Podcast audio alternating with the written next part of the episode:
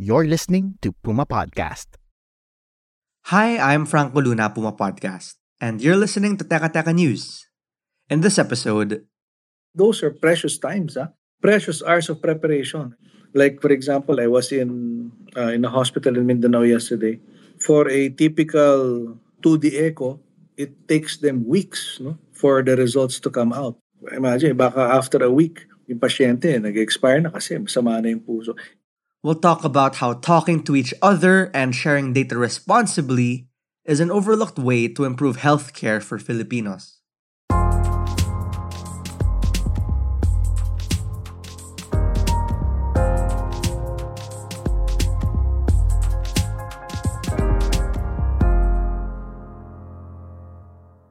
Last year, we talked to Dr. Jonas Del Rosario on another Puma podcast show, A Better Normal.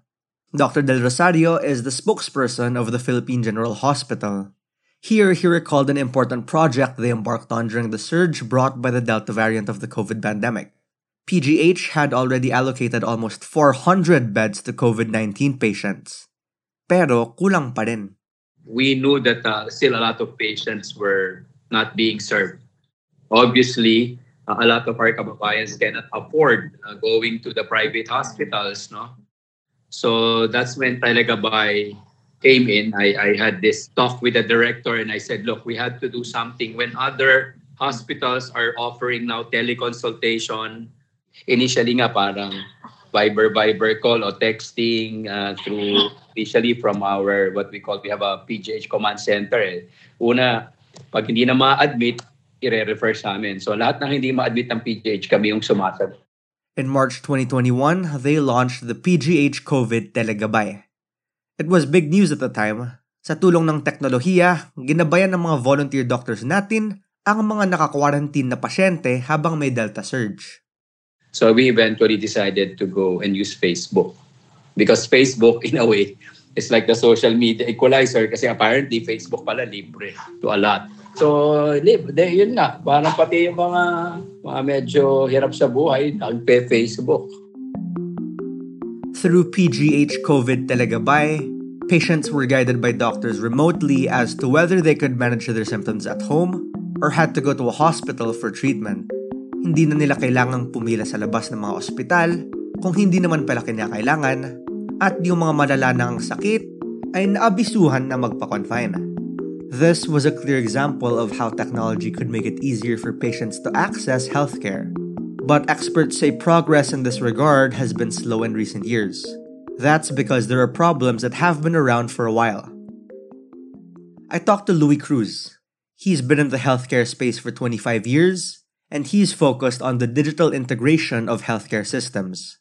Louie is the vice chair for HL7 Philippines, the local arm of the global body pushing for interoperability in healthcare.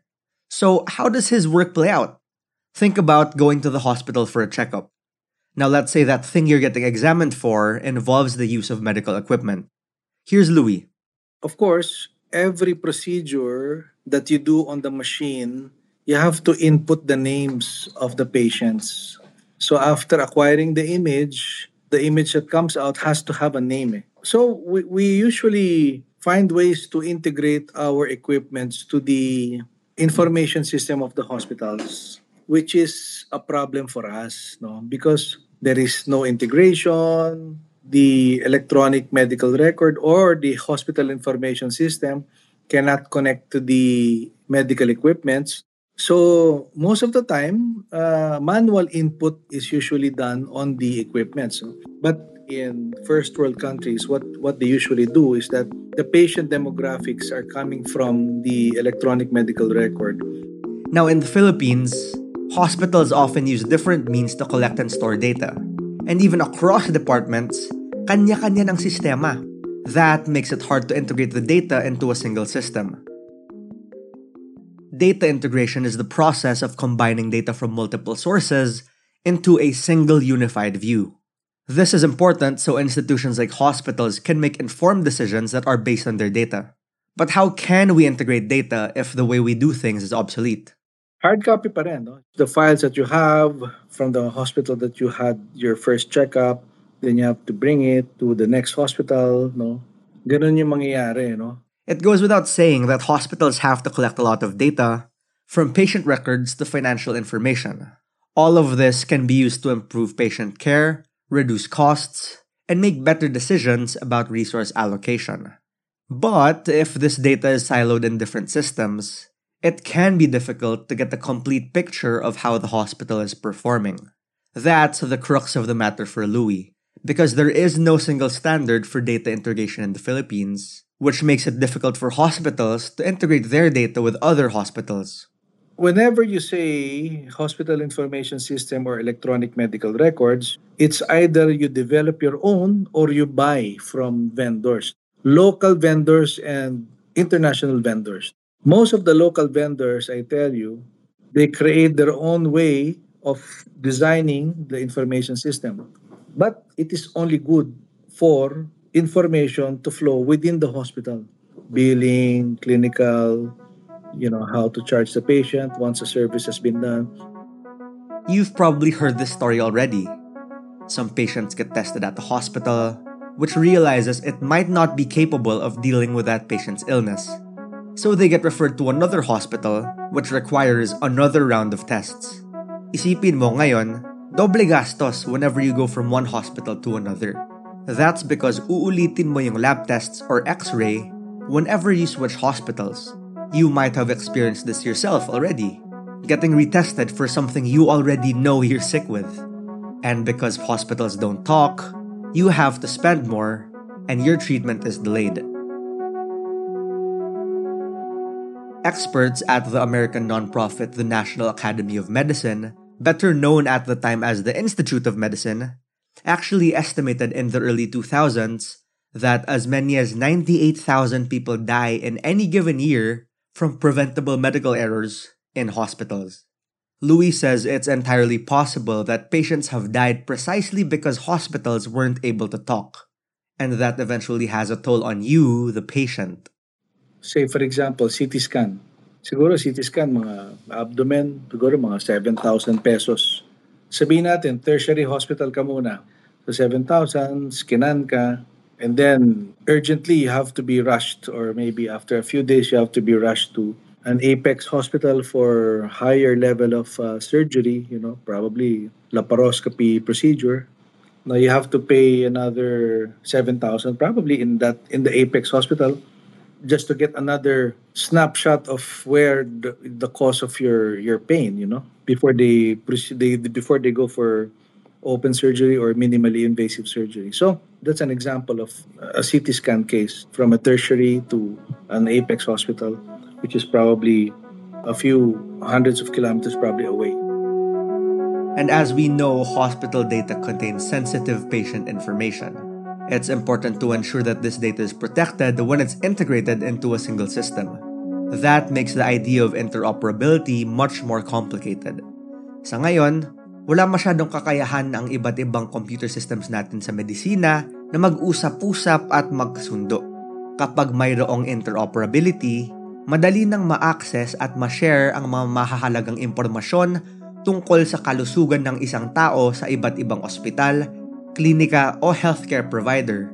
Kumbaga, parang nagkakaroon tayo ng isang malawakang reference ng medical records at information na pwede nating i-check kahit saan para mas mapadali ang healthcare system natin. Imagine mo kung may pasyenteng galing sa liblib na lugar. Natural, pupunta siya sa ospital na pinakamalapit sa kanya.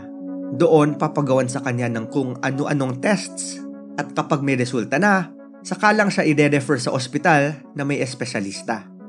Eh, pagdating sa pangalawang hospital na kaya na siyang bigyan ng treatment na kailangan niya, kailangan niyang ulitin ang mga test na pinagawa sa kanya dati kasi nga walang interoperability.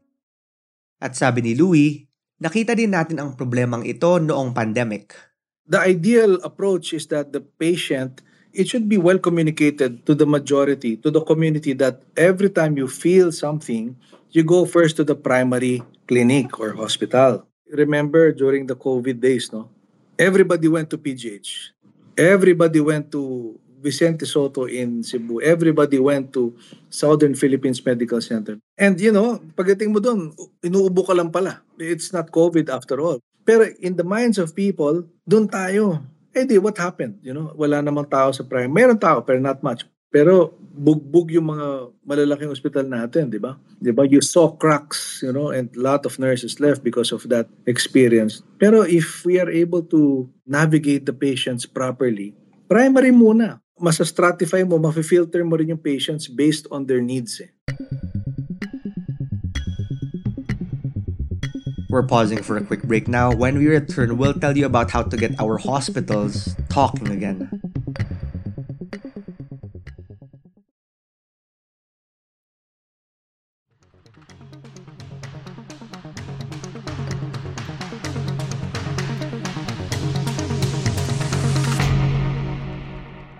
I think, you know, patient information is very vital, you know. Any hospital entity or healthcare entity should provide the highest, the utmost level of security for all the patient information, definitely.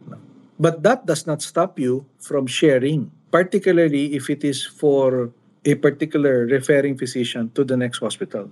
There has to be some form of health information exchange. So the information can be passed on from one hospital to the other. No? Again, that was Louie Cruz, the vice chair for HL7 Philippines. Let's imagine an ideal scenario now where hospitals do share data. In that case, a patient from a rural area could go to a primary care clinic for a routine checkup. The doctor at the primary care clinic could then access the patient's medical records from previous hospitals, including any specialist consultations or tests that have been done. This would give the doctor a more complete picture of the patient's health and allow them to provide better care. If you're able to imagine having the medical patient's information available to all the different strata of healthcare, imagine parating pala yung pasyente sa surgery sa tertiary hospital o sa Apex Hospital. Alam na nila kung anong gagawin, di ba? Nakita na nila yung history habang binabiyahe yung pasyente dun. By integrating data from different systems, doctors and nurses can get a more complete view of their patient's medical history. This can help them to make better decisions about treatment and care. Louie says genuine data integration can help hospitals to identify and eliminate waste. For example, by tracking how often different tests are ordered, hospitals can identify cases where tests are being ordered unnecessarily. Interoperability with the help of IT can help hospitals to make better decisions about resource allocation. For example, by tracking how many patients are using different services, hospitals can identify areas where they need to add or reduce resources. This helps us in a pandemic too, just imagine a public health official could track trends in diseases and injuries across the country, and that information could be used to identify areas where interventions are needed to improve the health of the population. But to get there, individual hospitals will have to agree on one standard.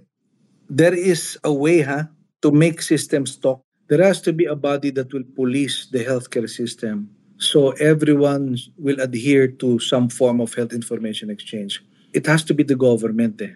Kapag sinabi ng gobyerno, mag-interoperate kayo based on this particular standard, susunod lahat yan eh. Until this changes, our healthcare system will always be held back. Precious seconds and funds will be wasted on the part of patients. And this, says Louie, affects every one of us. My final thought in this big discussion about healthcare integration is that it is workable. It is not rocket science. No? And we have to do it immediately you know. One way or another we're going to use that bed. And that was today's episode of Teka Teka News. If you want to hear more about the topic listen to the episode to prepare for the future pandemics we need equity in medical care. That's on another Puma podcast show a better normal. Again i'm franco luna. This episode was edited by Freddy Blanco. Our Teka Teka News executive producer is Jill Caro and our senior editor is Veronica Uy. If you found this episode useful, share it with a friend. Help Teka Teka News reach more people and keep the show going. Thanks for listening.